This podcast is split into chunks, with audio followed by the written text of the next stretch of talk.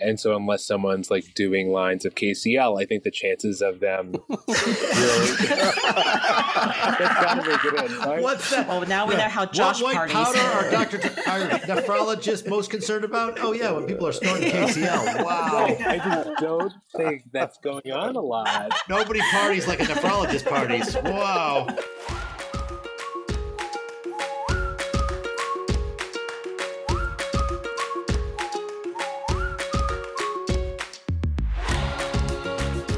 Welcome to Freely Filtered, the irregularly irregular podcast that summarizes and discusses recent NephJC journal clubs, or not so recent NephJC journal clubs. NephJC is the Twitter Nephrology Journal Club where nephrologists meet in social space to discuss the research and developments that are driving nephrology forward. This podcast is for educational and entertainment purposes only and is not intended to give medical advice. If you have questions about your health, we suggest that you talk with your doctor rather than take the advice of some self appointed randoms on a podcast. This podcast discusses off label and unapproved medications. Hello, my name is Joel Topf, Kidney Boy on Twitter. Uh, we have Swap. Hey, Swapnil Hiremath. I'm a nephrologist, epidemiologist at the University of Ottawa. I tweet at H Swapnil. I do have a couple of disclosures. Uh, a, I'm on the Hypertension Canada Guidelines Task Force, where we have. Uh, I, I was part of the work group that said we should increase potassium intake for blood pressure a few years ago, and I'm also a PI of a of a small local single center trial where we are looking at ways to increase potassium intake in hypertensive patients. Look at Swap taking a victory lap even before we started doing this. Nayan? My name's Nayan Arora. I'm a nephrologist at the University of Washington. I have no conflicts of interest, and although I tweet at Captain Chloride, I'm firmly on Team Potassium tonight. Jenny. Hi, I'm Jenny Lin. I'm a physician scientist and adult nephrologist at Northwestern University. I tweet at Jenny J. Lin, and I have no conflicts of interest. Josh. Hi there, Josh Waitzman. I'm a nephrologist and scientist at Beth Israel Deaconess Medical Center here in Boston. Uh, as a millennial, I am a regular avocado toast consumer and therefore enjoy potassium, uh, but otherwise have no conflicts of interest related to this SAS trial today. Sophia. Hi, I'm Sophia Ambruso. I'm a clinical nephrologist at the Denver VA and on faculty at the University of Colorado. I have no conflicts of interest, and I just had an entire avocado for dinner tonight. And because we are definitely pulling for Team Potassium, we brought in a ringer. We have a special guest tonight. We have Paul Welling. Paul, introduce yourself. Hello, Paul Welling, uh, professor of medicine and physiology. I am a MD basic scientist at Johns Hopkins University, and I'm all about potassium. Lots of conflicts of interest around that. Excellent. So tonight we are talking about SAS, that is salt substitute and stroke study. And if anybody has had to read or write a chapter on lifestyle changes to treat hypertension, this has been a long time coming. Forever, we've been telling people to reduce sodium in their diet, but the interventions that have proven that have shown A, just modest reductions in blood pressure with sodium restriction, and they haven't gone the extra mile where they've shown changes in blood pressure, but not reductions in outcomes. And this study was designed from the outset to show that reductions in sodium intake are going to reduce or not going to reduce outcomes. In this case, the outcome of interest was stroke. All over the literature, and anybody who's writing about this, you would always see references to, well, once the SAS is published or once the SAS is completed, and it's a five year follow up study. So it's been a long time coming in terms of design and finally coming out. And so when this came out last fall, it was a pretty big deal because a, a, lot of anticipation for this study. Swap, this is an area of your interest. Do you have any uh, uh, other further background? Absolutely. So, everyone, like you said, people talk about sodium. Uh, hardly anyone talks about potassium.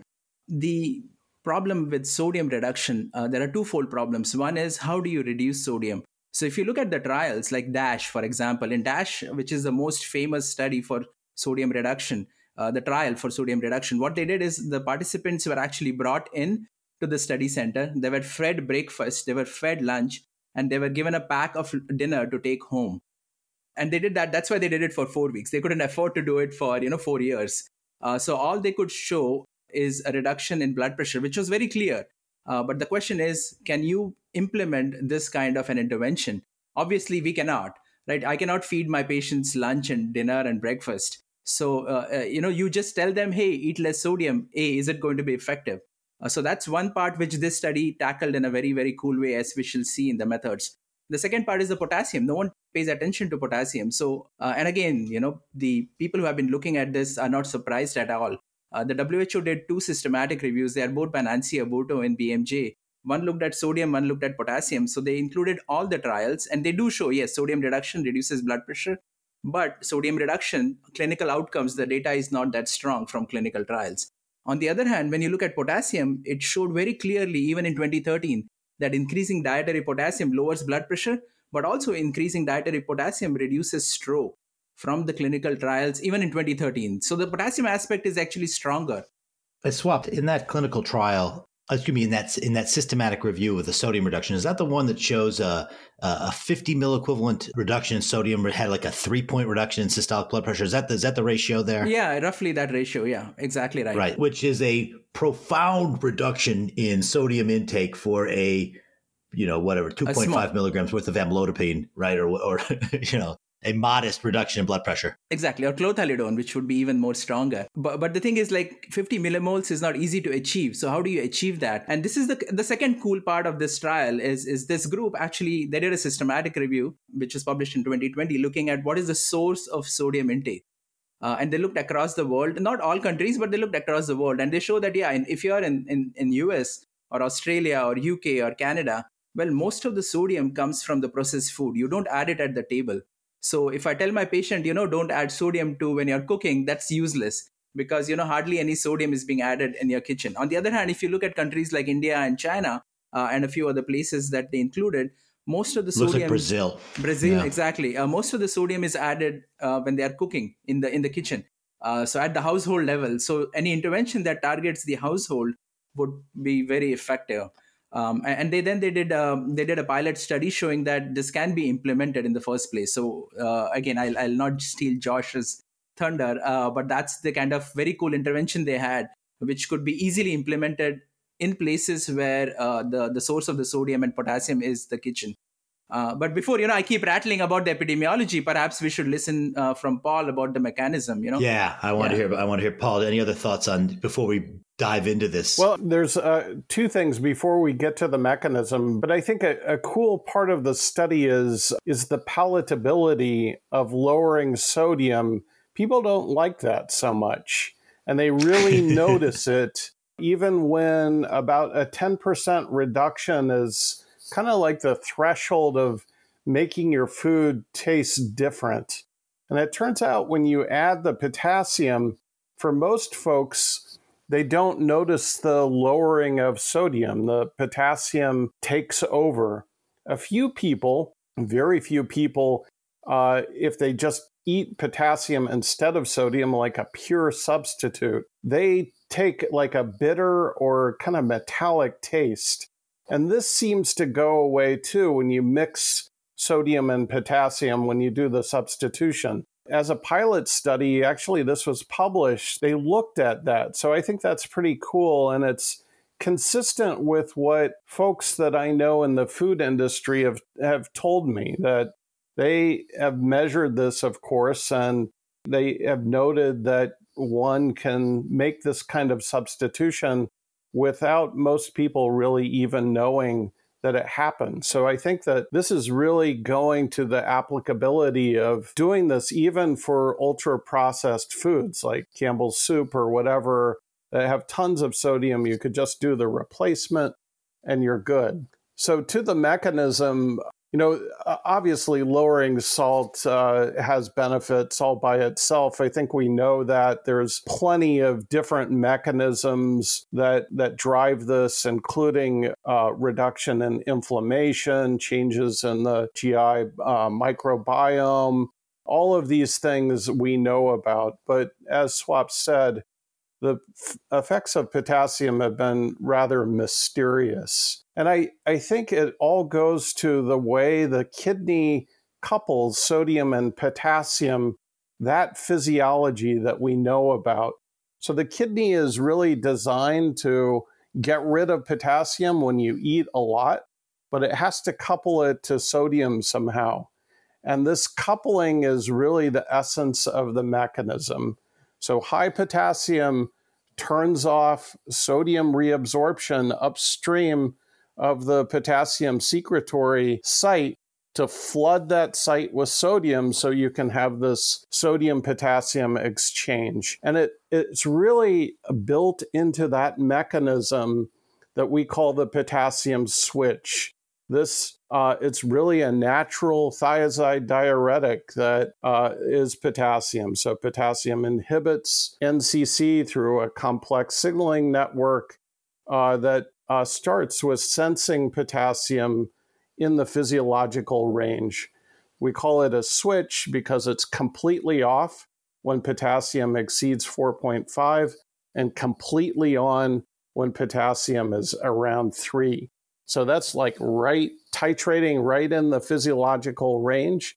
And so, you know, that that can explain I think a lot of the mysterious effects of potassium on blood pressure. Okay, so Paul, I just want to I just want to make sure I understand this. Is so potassium rises above 4.5, that throws the switch you phosphorylate or you dephosphorylate? You dephosphorylate NCC. You dephosphorylate your NCC and that no and that's like the thiazide you're not going to reabsorb sodium you're going to send that sodium downstream where you're going to get exchange for sodium and potassium in the in the cortical collecting duct or those cells that have the uh, the ENaC channel. Exactly. That's that's it. And we can't forget the ROMK channel and the BK channel. Those are the potassium. Those are all pa- but that those are all passive potassium exchanges dependent on the AT the sodium potassium ATPase and the ENaC channel yeah. to uh, but they're the pump, really exquisitely regulated as well by aldosterone and potassium and all of that.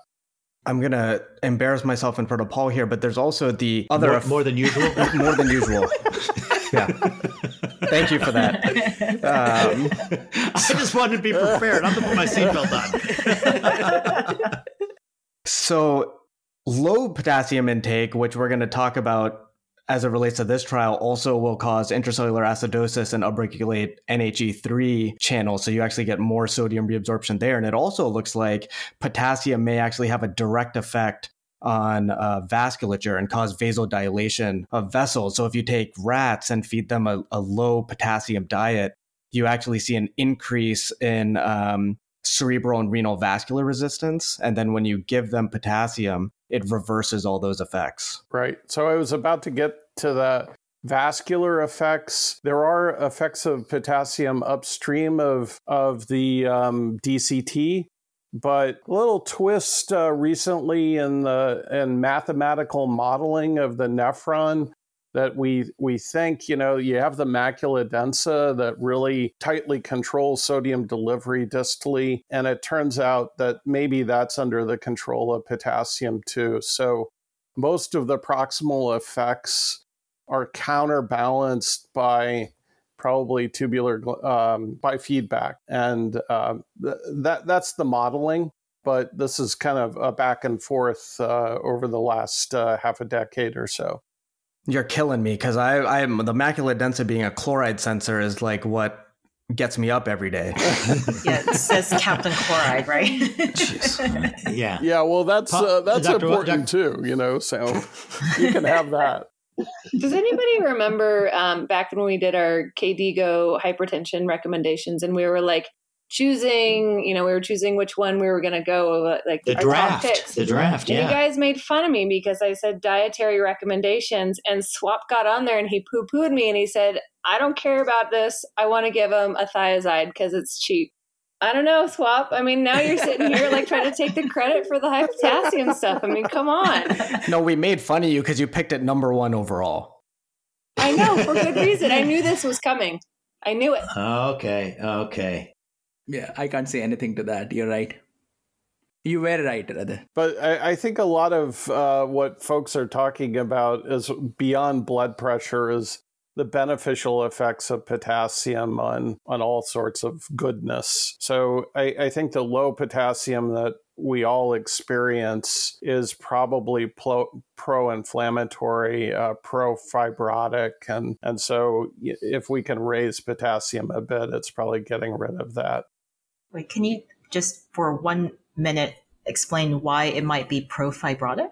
I can't. I, I, can't explain the mechanism, but it's coming out in all of these, uh, at least mouse studies, that folks that are looking for uh, inflammation and fibrosis, uh, we, we see it in CKD apparently, that low potassium is progressing uh, CKD faster, uh, at least a decline in EGFR epidemiological studies. So yeah, I really don't know the mechanism. I don't get it. And in terms of this mechanism, this potassium switch, what, Dr. Welling, what was your role in, in this? He described it. uh, well, uh, so uh, we focused on uh, the discovery of the kinase that phosphorylates NCC uh, we and others uh, discovered that in knockout studies. And then we went a step further by uh, twisting the kinase so that it was always locked on and in a mouse. And then we could do a lot of fancy things to prove when the switch is locked on. Now you basically have a gain of function in that pathway. And now uh, you are always hypertensive but potassium can't now shut it off. Well, it really told us that the switch was the thing that is driving the blood pressure response to potassium. So that that's our piece of it. These are these are the WNK the WNK one and four kinases. Is that the main ones you're talking about? So this is part of it. A potassium sensing channel signals to the WNK kinases you might remember those are the kinases that are mutated in Gordon syndrome, or we like to call it familial hyperkalemic hypertension. Other people like to call it pseudo hypoaldosteronism type 2. In that disease, those kinases are locked on, and that stimulates NCC constitutively. So you basically get the same activation of NCC and hyperkalemia. So I thought I thought these were under chloride control too. You're ruining my whole existence here. They are under con- uh, chloride control. Okay, so uh, chloride binds uh, to the kinase in an inhibitory manner. So it, when chloride binds to the kinase, it inhibits the kinase. And what happens is potassium works through the potassium channel so that as potassium goes down in the blood, it hyperpolarizes the membrane and it drives chloride out of the cell. And uh, this turns on the kinase, so it activates in that way. So it's, um, I didn't want to get into that because it just makes everybody's head spin. But uh, since you asked, yeah. consider head spun. Okay. Yeah, but if, if, readers want to know more about it uh, on his Twitter profile, I think that's his. He's got a tutorial, and that's his pinned uh, tweet uh, which goes through you know all the the research and the explanation yeah, it's pretty amazing. potassium switch. And mm-hmm. I'll, I'll, just give uh, one other plug. David Ellison and I have a nice review out on this uh, last uh, year, late last year, in New England Journal of Medicine. So please take a look at that. Excellent. Okay, Josh, hit us with some methods. Sure, my pleasure. So, this SAS trial is a really interestingly designed trial because it's a cluster randomized trial, and I feel like I was not familiar with cluster randomized trials before I saw this one. So, in a normal, simple randomized control trial, a bunch of people are fed into the trial and then randomized to groups, control, or intervention by some random number generator. For the SAS trial, they felt like that would be challenging as a design because it would be hard to randomize two people in the same household to different arms of the trial. You couldn't imagine having mom salt and dad salt that were different for each one. And so instead, they did a cluster randomized trial where an entire village in rural China was randomized either to intervention, which was 25% potassium, 75% sodium chloride salt, or control 100% sodium chloride salt distributed to that village that was then supplied to the enrolled households for free.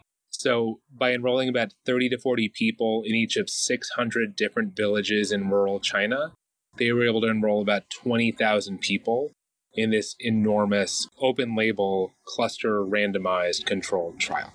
people were aware which group they were in. They, They were. were not blinded. They weren't just given salt or study salt. They were given specifically low potassium right. salt. They they me, knew that they were salt. in the potassium sodium salt mix or the sodium salt mix. I think in a As was everybody in their village, right? If Right. everybody in their village is in the same arm. and I think in a traditional open label trial, we worry about like the effects of knowing what group you're in or knowing you're going to do more stuff because you're in the study arm. I think it's tough to make that same kind of argument in a five year long trial of diet. It's one thing to like be on your best behavior for a couple of days or a couple of weeks because you know you're taking the fancy pills as opposed to the placebo pills. But day in and day out for five years, I feel like my best habits can't last for five days. So I think it'd be really hard to maintain whatever difference we attribute to the open versus blinded nature of the study to that particular aspect of the study over this period of time. Exactly. So so you you hit the nail on the head, right? So if you're doing a very clean efficacy trial, you know it, it's like a drug trial, right, where you have a placebo and everyone's blinded. Uh, that's wonderful, but but to to implement that, you know, in a in a behavior change setting, uh, how a is how do you do it, and b is how do you implement it, right? Like so, Dash was very clean, as we said, but you cannot implement something like that because you can't feed people. So this was a pragmatic trial. If it is successful, that means it could be translated into practice right so even by doing it such a messy sort of open label and you know no one's watching what you eat and, and what you're what you're doing if they can show a benefit if they can show an effect it's truly going to be there Didn't they, uh, the authors say something that they actually encourage the salt substitute group to use the same amount or less? So do you think that actually ends up, you know, confounding results? But I think they counseled the salt, the non-intervention group to also reduce. No, they said to do No, it Jenny's as right, right? Jenny's, uh, it was a specific part of the intervention was it, people in the salt substitute group. Remember, the goal of study is to see if less salt, less sodium is going to reduce outcomes. So telling them to have here, this is the special salt, and we'd like you to use less of it. We don't want you to like increase the amount of you're using. I think is fine, right? You're trying to get separation between these two groups, right? And so if a behavior component is part of it, I think that's okay. And I think you would probably counsel the control group the same, right? Like we're giving you salt. Well, they were speci- they were specific. They said at the very beginning, they said we recommend that everybody eats less salt, and then they were like, and we didn't say anything else ever again. they said like it's just to do it like how just to use it as they normally would is what I thought I had. No, they they said they pr- general health advice about stroke prevention, including reduced salt intake, was provided at trial commencement, but then specifically not reinforced thereafter. But again, I, I don't have a problem with that, right? We're trying to get separation in these groups in terms of sodium intake, and it's mostly going to be the change in the type of salt, and maybe there's going to be a small behavior component. There wasn't probably, but I, I think that's okay. Anybody else have any concerns? Share Jenny's concerns. No, but and to Josh's point, it's five years, so you know people are even if they change behavior for a couple weeks, it's it's going back to what they were normally doing. Yeah. Onward, Josh. Okay, so moving on to inclusion and exclusion criteria. Um, they were really looking for a high risk pool of patients who were likely to have some sort of ASCVD event, particularly stroke, over the time period over which over the five years. And so they included men and women over the age of 60. and those people either had to have had a previous stroke or have uncontrolled hypertension, which was defined as either having a blood pressure over 140 despite being on a blood pressure medicine, or have a systolic blood pressure over 160 off of an antihypertensive medicine. I felt like they were pretty liberal in terms of their exclusion criteria, with one exception. Uh, people who had a life expectancy less than six months were excluded from the trial. Um, people who were on potassium sparing agents, things like spironolactone or amiloride, were excluded from the trial. Uh, I think because of the risk of hyperkalemia, I think most people would probably exclude them from this kind of a trial. And then they make this weird aside about excluding people with serious kidney disease. And I think this is the place where probably all of us had that question of what does it mean to have serious kidney disease? And I really looked deep into the methods and I really couldn't find a definition. There really isn't one for serious kidney disease. When I presented this in Journal Club, I showed a big picture of a sad clown. I'm wondering what kind of funny kidney disease it is that we take care of here. In thinking about who we would think about as a, as a population to whom these results could be applied, patients who have CKD who are coming to see us for CKD are probably excluded from, the, from this type of a trial. So, Josh, what they said in the conclusion was interesting because they said they were excluded if they reported serious kidney disease, but there was no biochemical screening for Mm. any sort of kidney kidney disease. So if they reported it, they were excluded. So maybe half my patients would be included because I feel like half of them don't even know they have kidney. Right. Exactly, exactly. So, so in table one, they don't have creatinine. So it was a very pragmatic trial. I suspect, you know, people who had symptomatic kidney disease or who were on dialysis. Otherwise, you know, milder CKD or even moderate CKD would have gone in if they weren't aware. Honestly, the only thing worse than putting the methods after the results, like they're doing in some of these journals, is not including table one in the article. Like, is there a paper shortage? Are we? Why are we not putting table? Why is that in the supplementary? In, it's so. We know Joel's It not going to drives see it in the supplement. Like he's just going to realize there are some people who are on these trial. I assume they look like each other. I don't know anything about their clinical care. Yeah, so it's it's it's just to make you open the supplement, Joel. It just kills me. Okay, okay, onward, onward. In terms of outcomes, so the, the study is the salt substitution and stroke study. So the primary outcome was looking at the rates of strokes over the period of five years. There were also secondary outcomes looking at a composite of major adverse cardiovascular events and a secondary outcome looking at all cause mortality, which I'm sure we'll talk about in the results section. And then given the use of a potassium supplement, the major safety outcome that was being looked at was the rates of clinical hyperkalemia. And that's defined as people who were sent to a hospital because of a symptom of hyperkalemia and then found to be hyperkalemic, as opposed to some kind of screening for hyperkalemia, which was not really present in this population over this period of time. Are you surprised that they went with a stroke as a primary outcome? Like, why not? Why would you not use just a composite outcome of all cardiovascular disease? Why? Why just stroke specifically? I mean, stroke is the mo- thing that's most associated as an outcome with sodium reduction, et cetera, is, is a stroke outcome. And these Exactly. patients had prior strokes. As Nayan said, the relationship of from observational data, not from trials. If you look at blood pressure and clinical outcomes, for some outcomes it's a U-shaped or J-shaped curve. For stroke, it's linear, right? You go down to you know 100, almost down to 100. Uh, it still is linear. Going down from 115 to 100 will still you, give you reduction in stroke. So that's one. And second is you know as as uh, the uh, 2013 systematic review had shown, there already was a signal from the meta-analysis showing that if you increase potassium intake, there is a reduction in stroke. So if you had to pick one outcome which was going to be positive, stroke would be it. Apart from all this, I think I'm pretty sure in China, uh, stroke is very high. People talk about the stroke belt in the in the US. I, I think in China the um, uh, stroke is way higher than other cardiovascular disease for for whatever reason. I think even in Japan, um, stroke is huge. Uh, so they they thought they would get a lot of events. I'll tell you why. Because they got patients who have a history of stroke that are running around with blood pressures of 160. And they're eating No treatment. grams of salt a day. It's insane. It's funny though. Well, we'll get to the, we'll get to the results. I was actually I was expecting higher 24 hour urine sodiums than they actually found, but I'm not going to take anything away from Sophia. Although they, for to, to, to what Swap said, the, I, I don't know if I buy the U-shaped curves. It's uh, you know flawed Yeah. methodology. So I, I don't think we Yeah. need to advertise that we believe in U-shaped curves with low sodium. Totally Yeah. agree with that. There is no U shaped curve for any outcome, it's a flaw. I, I would say rather than stoking this fight about whether sodium reduction or potassium supplementation is more important, the trial here is really a test of the combo intervention of sodium reduction and potassium supplementation at the same time.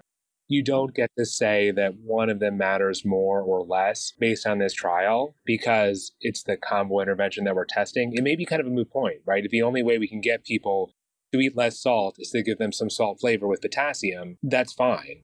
I, I think that's the point, right? We don't need to argue about it because we already know that low sodium and higher potassium are both associated with better outcomes. That's not the that's not the argument. The argument is how do you implement this in a large number of people and show improved hard outcomes.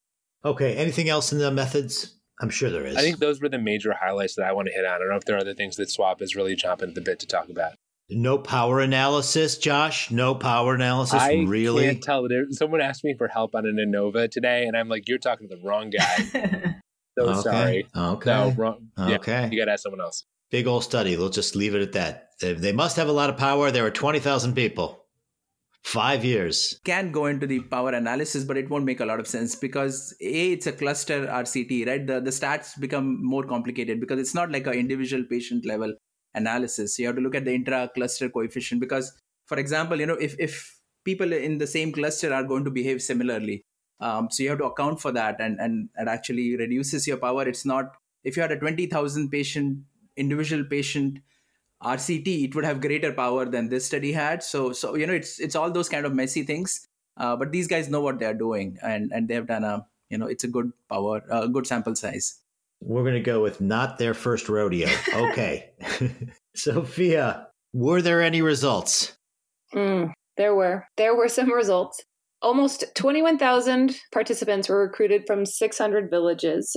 As you know, is cluster randomized. The salt substitute had 10,504, and that was 300 villages. And the regular salt group had 10,492 participants, also 300 villages. 4,172 patients died in that time frame. Which is 20%, right? They had 20% mortality in their cohort, which is like not including their primary outcome, which is stroke. But I mean, that's that's a lot of dead people. They were, it was a sick population. It was a profoundly sick population. That's right. As, as long as you have this as long as you have a supplement, because you can't find that in the primary article. Speaking of supplement, one interesting detail that was that I came across is in each group, over 70% of the people were had primary school or lower education. I totally clued in on that also. I thought that was super interesting. So, what do you think that number is for the United States? Well, lower than that. In the United States, 91% of people are a high school graduate or more. Now it's kind of weird because that's that's people over the age of 25 and I'm sure if you look at in the United States people over the age of 60 the rate of advanced schooling would be go would go down but I would but it did to me emphasized how different rural China is to my kind of sense of what people are like. It is a very different world. And and just to belabor that point, the study was funded by the NHMRC, which is like the Australian NIH, uh, the study was run by the George Institute, uh, which is in Sydney, but they didn't do the study in Australia. They did it in China because you know th- there's no point in giving Australian people a potassium substitute, right? Because their food comes from the food industry. Uh, so, so there's a reason they targeted rural China uh, because you you need different interventions based on the you know population and this is the intervention that would have worked in rural china and it will not work in urban america but anyway we'll come to that later Sophia's like, I've gotten two sentences out. Okay. you, you, can you didn't you can edit us out, right? Like it's it's, it's now it's under your control. Sophia's got final cut here, so who knows what's going to be in there. So the overall mean follow up was 4.74 years, and the median, I think, was 5.12 years. Mean age was 65 and a half years. For almost 50% were female. 73% had a history of stroke, and 88.5 carried a diagnosis of hypertension. The mean blood pressure was 154 over 89, and 79% were on at least one blood pressure medicine. The mean 24 hour sodium excretion for this population was 4.3 grams or 187 millimoles. And the mean 24 hour potassium excretion was 1.4 grams or 36 millimoles. I will tell you, those numbers look very similar to the numbers I get in my resistant hypertension patients. When I do 24 hour urine sodiums and potassiums, it's usually about 180 millimoles of sodium and about 40 millimoles of potassium. I was kind of, I was like, oh, I was expecting the numbers to be kind of off the chart high, and they, they just weren't. Well, and that it's important because that potassium is like a third to a fourth of the recommended intake, and that's maybe why well, we're going to. Yeah, but I mean, like nobody reduces their sodium to the recommended intake, nobody increases their potassium to the recommended intake. You know, the recommended intakes are way higher than average potassium intakes. So, yeah, I was just, I was just like, oh, that's kind of what I'm familiar with seeing. I, I was a little bit surprised, not by the sodium, but by the potassium. So it's about a half of what we consume in the United States and that's NHANES data. So I mean, uh, you know that that really is what we eat. So I think there maybe your patients, urban Detroit, food desert. You know, um, mm-hmm. I, I yeah. think maybe that's what you would expect. And, I, and that's really relevant. I, am interested to hear that. But for most of us, we're still taking in too too little potassium, but it's more than than these guys for sure. So moving on to more post um, intervention data, in the salt step substitute group, the sodium excretion was reduced by 5.2 millimoles, and potassium excretion was increased by 20.6 millimoles. And then mean systolic blood pressure decreased by 3.3 millimeters of mercury in the salt substitute group.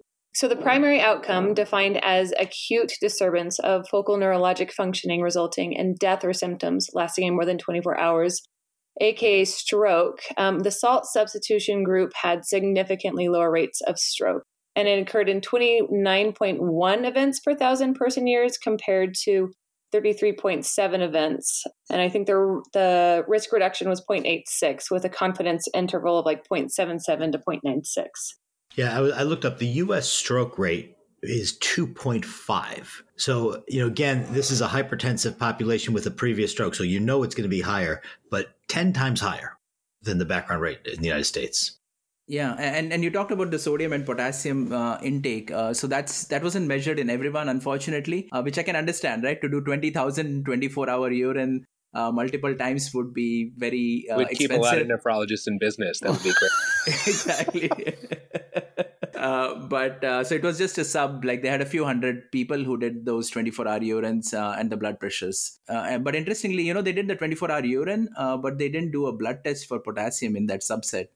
So they don't report serum potassium anywhere. apart from, like Josh said, they did look at anyone who got sick enough to go to the hospital for hyperkalemia but while they were doing the 24 hour urine, you know, why not prick them and get a serum potassium? I think it's because if you look, you might find things you don't want to see, right? Like if you're looking at all these serum potassiums, you're going to find some high ones and you're going to find more of them in the salt substitute group than you would in the non salt substitute group. So as long as people are feeling fine, you don't really want to go looking for it if you want this intervention to pass. I mean, 20% of people died. They weren't feeling so fine. but we didn't have a chem panel on most of died with a normal potassium as far as we know. That's like the mark of an excellent medicine intern is that all your patients die with a normal potassium. Uh, okay, Sophia, did you have any more results? I can okay. summarize them or I can get more uh, granular. Our MACE, or our major cardiovascular events, were also reduced 49.1 versus 56.3, similar across um, death from all vascular causes and non fatal acute coronary syndrome. Um, this did not carry over with non fatal stroke. And then the salt substitute also favored all exploratory, exploratory outcomes of death or death from any cause. Yeah, and, I, and to me, death from any cause is super important in this study, which has a which doesn't have a close touch on anybody. Like they're, they're six months after this patient, you know, when the patient doesn't show up for their six month visit, then they have to go hunting to find out what happened to the patient the fact that you know and who knows you know are they trying to these major adverse cardiac events is it really an unstable angina i think those are really hard to pick out but total mortality showing a big difference there and it was it was actually a pretty significant delta there i think is really powerful for this type of study exactly so even if there was hyperkalemia it didn't kill more people and I think what's really impressive is that they literally tracked down every single person in this trial and figured out what they were alive. Yeah, they were really good. Years. Like I feel like I'm used to a couple of like dropouts somewhere. We don't know if they lived or died, so we figured they were probably okay. But this is a trial where it's like literally we figured out if they were alive or dead in five years. Yeah, no, they got they caught everybody. It was really impressive. I agree. So I'll just finish out saying that there was no different difference in the clinical hyperkalemia. I think that we don't quite know how to interpret that completely because it is clinical and they had to get sick or die. Um, and then they would discover hyperkalemia. So but uh, you know regardless that's an interesting outcome because they really i really don't think that they didn't exclude most patients that were at risk for hyperkalemia. Only those that literally came in and said i have severe kidney disease. Other than that everyone else was included. And that's the thing right? As nephrologists most of the patients we see we tell them don't eat potassium. Uh, so it's, it's this is this study is sort of you know maybe we have to switch our brain if we are going to tell people of course, we don't tell hypertension patients eat less potassium, uh, but it doesn't come naturally, right? I have all these antibodies to saying eat more potassium uh, that I have to suppress uh, uh and, and let people say, hey, you know, eat more potassium, which is why we are, you know, this this serious renal impairment thing keeps coming up. But and I think we have to be very clear that I think the the association of dietary potassium and hyperkalemia is very different because the dietary potassium we eat isn't potassium chloride. It's, you know, other forms of potassium which have uh, which which help your um, acid base status actually and help mitigate any effects of, of, of potassium. This is potassium chloride, which is very different. This can raise your serum potassium levels. Yeah, I I want to just back up, Nayan, that like I've stopped really counseling most CKD patients on potassium restriction because the amount of potassium in their diet is unlikely to significantly change their serum potassium level unless it's extreme. And so, unless someone's like doing lines of KCL, I think the chances of them really. right? What's that? Oh, now we know how Josh what white parties. powder are Doctor our nephrologist most concerned about? Oh yeah, when people are snorting KCL. Wow. I just don't think that's going on a lot. Nobody parties like a nephrologist parties. Wow. Josh, when you were in Vegas, that wasn't KCL, buddy. I'm just telling you now. but I think because the correlation is so weak and because so many healthy for you foods have potassium in them, I would rather people focus on a healthy diet than worry about a lab number that I can I can take care of with more diuretic. Exactly right. Uh, the uh, if if you're done with the results, they did a modeling study. Uh, it's published in BMJ uh, around the same time. Uh, and what they did is because I knew they were expecting this, right? Like if you say, "Hey, we did this in a trial, and now we want this to be done by everyone," how can we make sure that kidney patients and dialysis patients are not consuming this salt? uh, once it's out into the open and you know people are selling this potassium salt in the market so they have done a very cool modeling study uh, where they looked at this and and their their point is that even CKD patients mostly die of cardiovascular disease. So, if they increase potassium in their diet, you will actually see a reduction in cardiovascular death in CKD patients, which will be greater than any increase in deaths from hyperkalemia. Uh, and of course, this is just the CKD, which is a very, very small subpopulation, right? If you're talking about implementing this in the overall population, most people in the world don't have CKD. So the benefit in those people is going to be huge. Uh, and it will be dwarfed by whatever increase you will see in hyperkalemia. It's there, it does make me a little bit uncomfortable to say, hey, you know, there is a net benefit, there is a little bit of increase in deaths, uh, but there is a huge decrease in in uh, deaths from the uh, blood pressure reduction or what have you uh, because of potassium. Here, here, I got a question. I got a question. So, uh, Paul already pointed out how remarkably low these people average 24 hour urine potassium was. And and we saw how modest the delta in the potassium was an additional 15 or 20 milliequivalents of potassium. Right, right. So so the absolute is 20, but as Nayan pointed out, if you look at it in terms of percentage, as a percentage, it's rather profound. But if you took the same intervention, which presumably would have the same delta in terms of milliequivalents of potassium, and maybe even less because we eat so many processed foods, and we have a background of a higher potassium intake, we may not see nearly this uh, effect size, which you know took a profoundly sick population and four years of follow up to get a significant, but you know, we're not talking about an SGLT2 level effect size here. True, true. But as uh, it came out in the chat, and I think Paul would know more about this, is that there are two things that are also going on. Uh, so one is the FDA actually put out a guidance. I think it was in 2020 or uh, or 2021, saying that they will be they will allow people to sell potassium chloride as a potassium salt. Uh, so somehow, if you say this thing contains potassium chloride, people think about it as some kind of a chemical, right? Uh, uh, but if they call it potassium salt, uh, it's kind of you know it's a natural product or something like that. So so that's one thing the FDA has allowed them to do, saying hey, you can call it K salt rather than call it potassium chloride.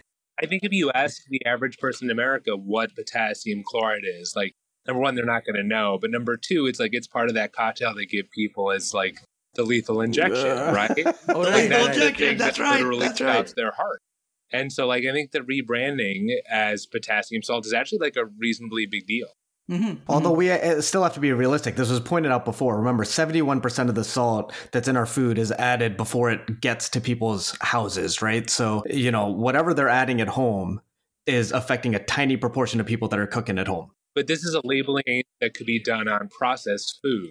If but but the, right. yeah the FDA would have to get involved and the companies would have to buy into this right? And I there's probably other well that's the that's what Swap was saying is yeah. that the comp, that the FDA did get involved the FDA said this is cool right? But they're yeah, talking about K salt they are not talking about implementing it in suit in food as like folate and iron that we put in cereals. I right, mean I think right, there's probably still some concerns about implementing it just based on our high our higher risk populations. Exactly. So so what what apparently is being happening behind the scenes and again you know i have no knowledge of what industry is doing. I'm just going on secondary stuff that i've read. Is that as, as paul pointed out you know when campbell's soup i remember this actually happened. So they have sold low salt soup uh, the sales of the low salt soup tank right? Because people they they associate low salt as in poor taste and no one buys these things. So what they're doing now, uh, or what they're planning to do, or maybe they're doing it already stealthily, is they're doing it without telling you. Uh, so they're just you know changing stuff behind the scenes, and they are and, and FDA is allowing that. And they have looked at um, you know in muffins if you do this, and if you have bran and you have this potassium added,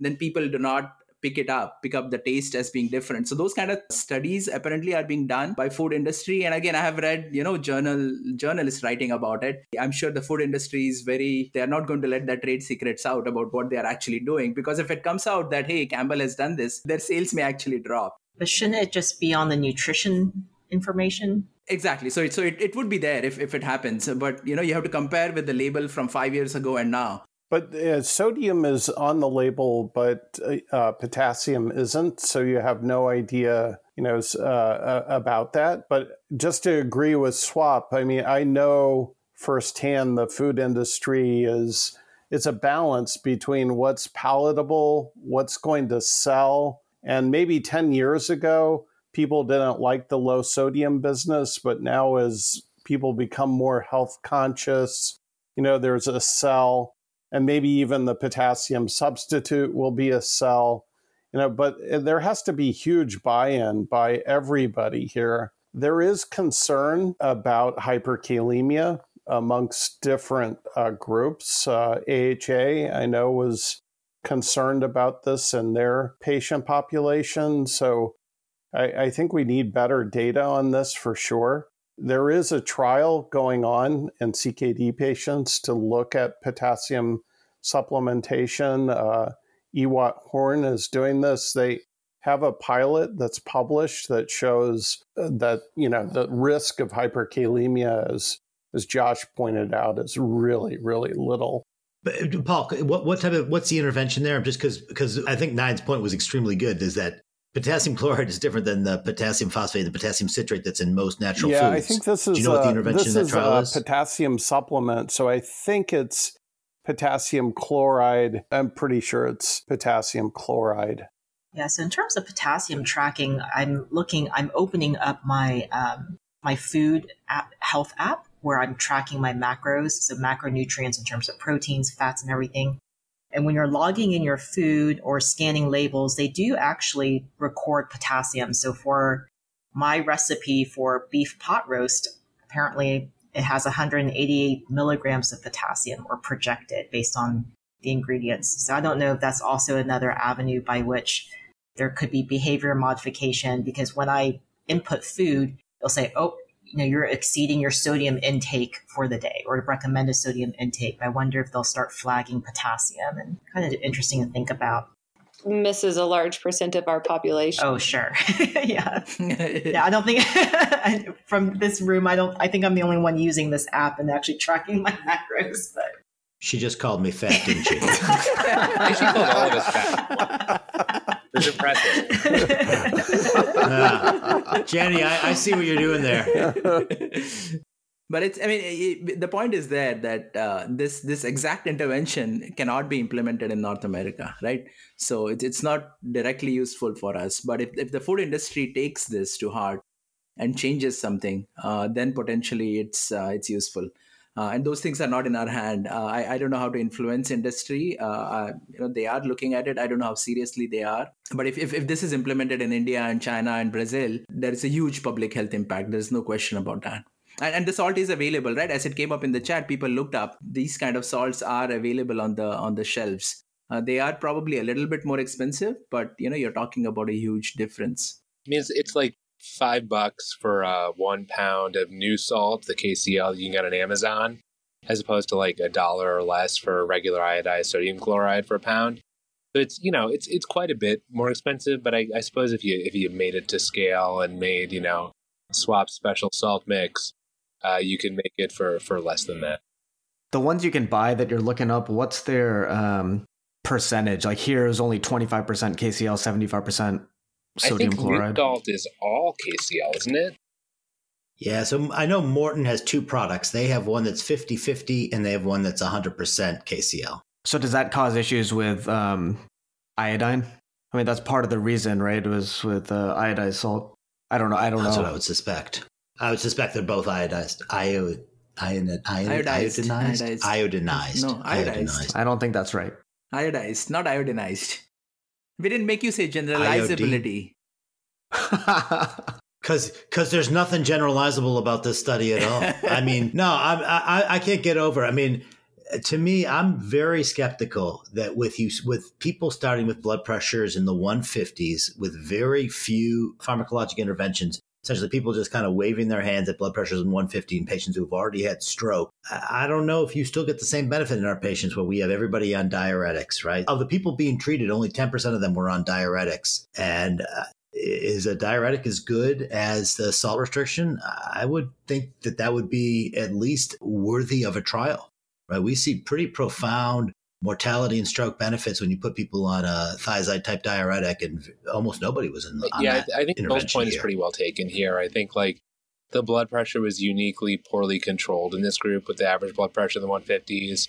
I think that the choice of antihypertensives that these folks are on, we didn't really get into in a ton. Or 40% of people in the trial are on calcium channel blockers, about 10% are on diuretics, about 20% on ACE or ARBs. And I feel like if we were really trying to pick what would be our best medicine for blood pressure control, what would reduce the risk of stroke, and what would raise potassium, calcium channel blockers probably wouldn't make that list, right? It would be diuretic for the, the salt reduction. You could add an ACE or ARB to bring up some potassium. You could think about a potassium sparing diuretic or something. What you guys are ignoring here is that we're, we're being a little bit realistic right now, Is that potassium has a role from a vascular perspective as well. And actually, with our diuretics that we grab for, our thiazides, our loops, those are depleting our potassium spo- stores. So I don't know But if that's you- really true. We don't know, but I feel like if you started someone on an ACE, though, you could give them the same amount of potassium in their body and help them hang on to it, as opposed to having to mess with their salt a ton. I don't know. Maybe I'm thinking. I think we also misunderstand everything that sodium does, right? We we measure sodium in a specific way, but we know that sodium deposits in bone and interstitium and skin and all these other places affects the microvascular environment through the endothelial cells and vascular inflammation. And so I, I think that there's things that are happening with sodium that we're not able to measure, and so we don't understand them well. Going back to the patient population, I mean, if they're in the countryside and I don't know what their access is to lab draws and healthcare on a regular basis, I mean, it seems like, you know, calcium channel blocker seems to be the lowest maintenance type of medication, right? So it kind of makes sense if I were That's a a good, country that's, doc. a, that's a, that's an excellent point. That's an excellent point. When you have don't have access to a biochemical lab, you're going to reach for the drug that, that doesn't need doesn't require biochemical monitoring. Yeah, that's a good point. And talking about uh, blood pressure control in the US, also, you know, it's getting worse. Uh, Paul Muntner had this paper from NHANES, uh, I think it was NHANES data, showing in 2020, in the last five years, BP control has actually got worse. And they use 140 90, right? They didn't say, oh, AHA has dropped it and that's why it's worse.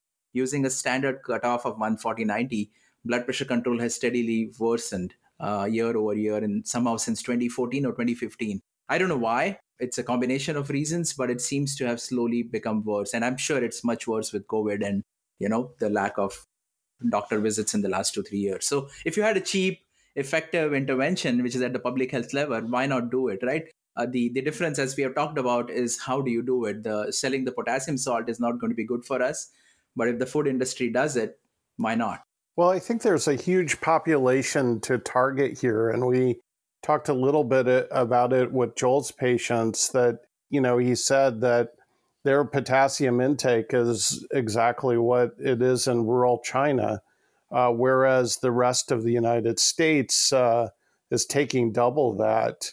It seems to me that that's a place to target where it could have enormous benefit. And we know the problem. You know, we know the problem is access to healthy food. And so I think, you know, instead of reaching for a pill, we could treat a whole lot of people just by putting up some supermarkets and neighborhoods that don't have them uh, and teaching them how to cook beans and eat potatoes and things. And so, you know, I think the intervention at a public health level is possible, but it's going to take a lot. You know, we all like talked about are you going to give a pill to make your patients hypokalemic and, you know, exacerbate the problem? I really favor this intervention idea and thinking about how to do it here. The EU uh, really kind of looked at to try to reduce mainly sodium intake, and they looked at a bunch of different interventions, and there was a lot of laws passed. And for some reason, the country Portugal comes to mind, and I know that they limited the amount of salt in bread, and they got industry support to kind of reduce sodium. I don't know how successful it's been, but there was a kind of a broad based support to kind of a, attack it in the way that it would need to be attacked, where you don't go to the salt shakers because we don't use those. That's not the major source of sodium, but they were going to people that were actually producing the food, the processed food, and attacking it at that location. And honestly, I think now with this data on potassium chloride, this is this is really you can now come there and say, hey, you already had the palatability test. You showed that this works well if you mix it, and now we have the other piece of it is that it really supports their health. Absolutely. They had a follow up paper that just came out in circulation, too. This may be really difficult to relate to us, but they showed uh, there's an economic benefit as well. So, I mean, this is this is on the SSaSS, yeah. a follow up to the yeah. SSaSS trial. You know, we pointed out how much uh, Nu-Salt is on Amazon. I mean, it was not quite as steep of a difference in China between potassium chloride, potassium sodium chloride, but you know something to think about too. It's probably uh, makes sense economically. We've gone over the results. We've gone over the discussions. Any other points that we that anybody wanted to make on this, or we kind of can we kind of wrap this up? Is there any? I feel like we kind of talked about the high points. Yep. Yeah, and, and, as Nayan and others have said, I think Josh also said that that it's it doesn't matter whether it's the sodium or the potassium, right? It's the combination this is an intervention that can be implemented at least in many places maybe not all across the world and it does have a benefit so you know it's it's a good clean trial it's pragmatic and despite being messy pragmatic cluster rct it showed a huge clinically important benefit yeah it showed a benefit mortality reduction come on man Yeah, all co- like, like you said, all cause mortality, right? It's it's the best outcome. It's no, it's big. It's a big deal. It's a big, it's a big there deal. are a lot okay. of people who live in China. Like this is a big deal. That's a good. Eh, well, and it, it's funny if you just take the three countries where they have most the salt from the salt shaker, it's China, India, and Brazil. What percentage of the world's populations live there? I mean, that's got to be three quarters. I mean, yeah, yeah, it's got to be. I mean, it's a it, that's huge. Yeah, it's a, so, yeah, eh, that's a great point. That's a great point. A lot of people live in China. I had forgotten that. Yeah. None of my neighbors live in China. I'm not sure if you're. so uh, we always wrap this up. We do uh, tubular secretions. It's an opportunity for people to talk about things that they've been reading or looking at or thinking about recently. We're going to start with Swap because he always has a good one. Swap, what do you got? Uh, so we are in the. I don't like to talk about COVID, but uh, we are in the sixth wave uh, in in Ontario. It's number six. Yeah, someone's oh. keeping account. Uh, it, it feels like you know it's been continuous. Like we have had two back to back Omicron waves. One of the you know again silver lining is that we did have access to Paxlovid uh, the the Pfizer oh, nirmatrelvir yeah. uh, combination, and we Christos and I have been talking bouncing ideas of each other on Twitter all the time because it's it's not recommended to use in dialysis, uh, but we just made up like like nothing ever has a recommendation, right? No one tries things in kidney patients. So our patients are always excluded, but we, on the basis of pharmacokinetics, we came up with a dose. Uh, so we are using a lower dose, and we are giving it once a day rather than twice a day. And I've had, uh, I've given it to about ten patients already so far on dialysis. All of them are doing well, whatever that means. What's the toxicity that what's the toxicity that you're trying to protect against? Exactly, Just exactly. Not, so so it has a very exactly. There is the, th- the therapeutic window is large. There is no dose dependent toxicity in primates. Like they gave ten times the dose and there was nothing. You know, maybe some transaminitis. Uh, headache, nausea, loss of taste, and again maybe that was the COVID. So there is little dose-dependent toxicity, and we know that uh, if you use uh, you know 100 milligrams, for example, you do get therapeutic concent- trough concentrations. So that's what we are doing. The, the, got, the, drug interactions are key, though. You know, it's uh, the ritonavir is uh, it's ritonavir, right? Yeah. Is it one of the ingredients? Yeah, exactly. That stuff is nasty. Yeah. So, but there is a lot of data from HIV, what you can use, what you cannot use yeah um, you know like amlodipine and uh, statins and so on like you have to hold those things so it's it's not a big deal it's it's you have to you know uh, you have to look at it carefully it's not like the monoclonals which you can give very easily uh, but our problem is that the monoclonals uh, that we have don't work with the ba2 uh, so we had to give something else Evusheld still works with BA2 though, right? Right, but it's it's prevention. It's not treatment. But, but prevention. No, no, no. I get it. I get it. I get it. Okay. And um, how about clinically? Does it look any different than uh, than the previous waves? Does it look? Is there like like I've I've seen various presentations have varied with the different yeah, waves. So, so, different so this one seems more like the original Omicron, right? So there's not a lot of pneumonia. Uh, it's mostly you know people coming with uh, yeah, yeah it, people you know again frail people all they need is being a little bit sick having some diarrhea feeling weak and they go downhill uh, they fall or or uh, you know they get aki uh, so it's that sort of stuff. It's not the uh, it's not like the delta or uh, the uh, original wave. Or okay, or OG OG delta or OG uh, COVID. Okay, uh, Nayan. What do you got?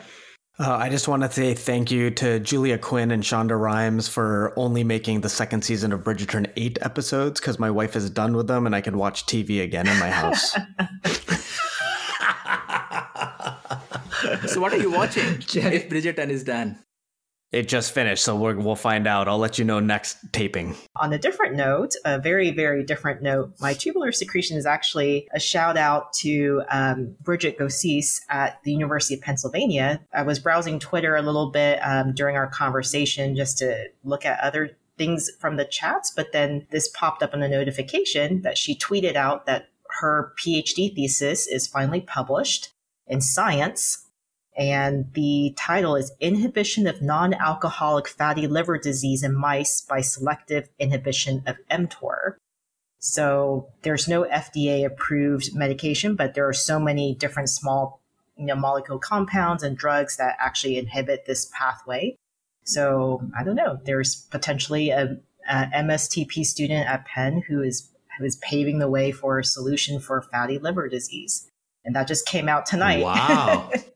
basically in that scenario mTOR inhibitors? Potentially. I mean, this is very translational. So, I mean, this is a mouse study, but the fact that there is translational potential is huge. Yeah, that's interesting. I started to read that Boy, study. We... What's really cool is mTOR has like two bridges that it signals through. And this is like one of the the sensors. It's the nutrient sensor. So maybe you could target that piece of it. Very cool study. I didn't know you had some relation to it, but I picked it off of Twitter as well. That's where I find my my stuff. and uh, yeah, yeah, I don't have a relationship to it except okay. that I was literally working at the next bay over, watching okay. her work on this for cool. a little bit before I left, and it's cool to see that it's finally out and that she finally was awarded her PhD and can apply to residency now, I guess. That's awesome. Paul, you got something? Um, well, I am a double uh, University of Kansas graduate, uh, so I'm like still oh, uh, nice. pumped up about uh, worrying uh, NCAA champion, and uh, that's all I have. That's a good one. That's a good one.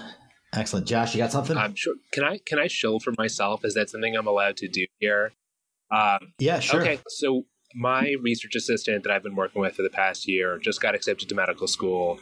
We're all really excited for her, and she's going to leave us for sunny Miami from snowy Boston. Oh, I, I see where this is going. Which means that I have an opening for a research assistant position working with the, the Medical Center.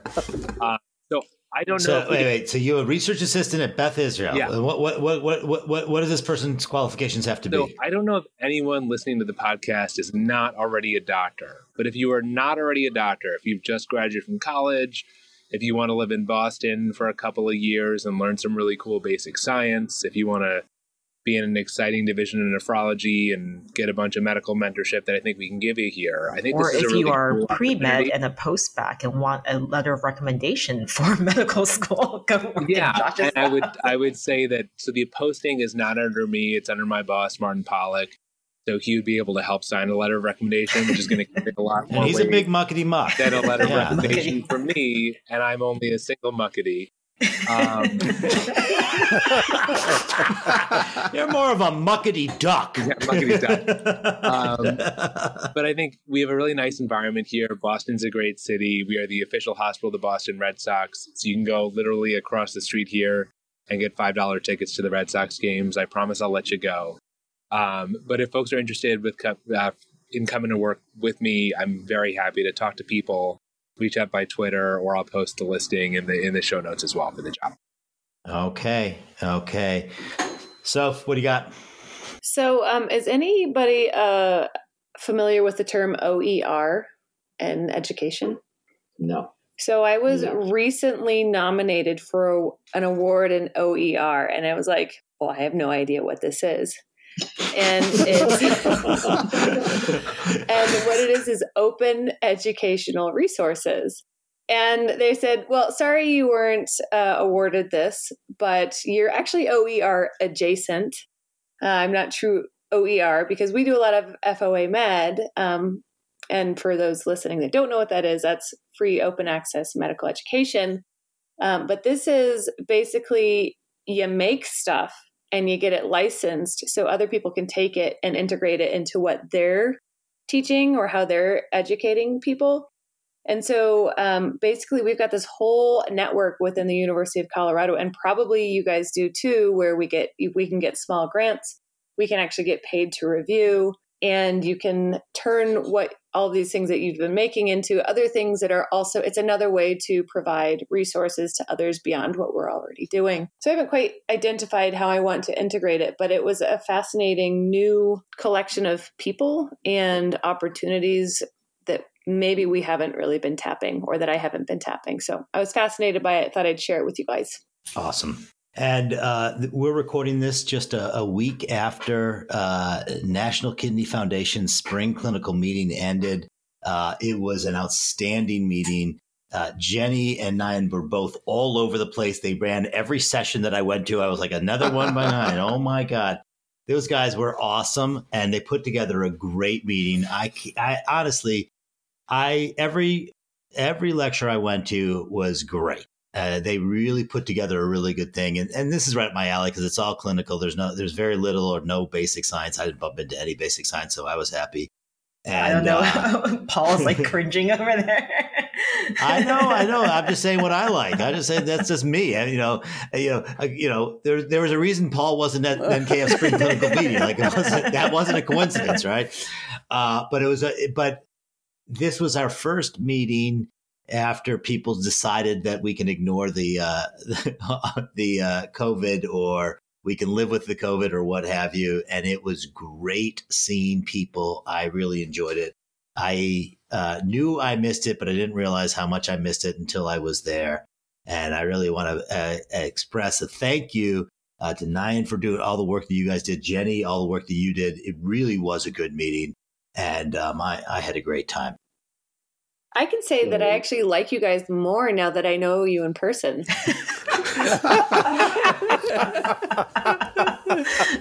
Half of our podcast crew had never met in person before Spring Clinical Meeting. Um, so we've done this all through Zoom, uh, and it was cool to get to see everyone in person. And I think hopefully that translates into better interpersonal vibes on the podcast or better listening experience. But regardless, we had a great time, even if you don't have a better time. Well, and once you share a scorpion bowl or two amongst everybody, it's hard not to like each other. Yeah, what is it with Boston and these these you know collective bowls of alcohol? That was bizarre. There was multiple multiple restaurants I went to that had this. I was like, we don't do this in Detroit. Well, we do it in Chicago, so you guys will just have to come visit Chicago at some point. Did we shout out to uh, Jordy uh, being? Oh yeah, her baby. Jordy's got a oh, so our missing filtrate is yeah. Jordy Cohen and and she's got a baby yeah. daughter, uh, Lyra, and she's got a Twitter account as well. Uh, her uh, yeah, El Podocyte, little Podocyte, a little po- little Podocyte, a very cute name. A sec. Yeah.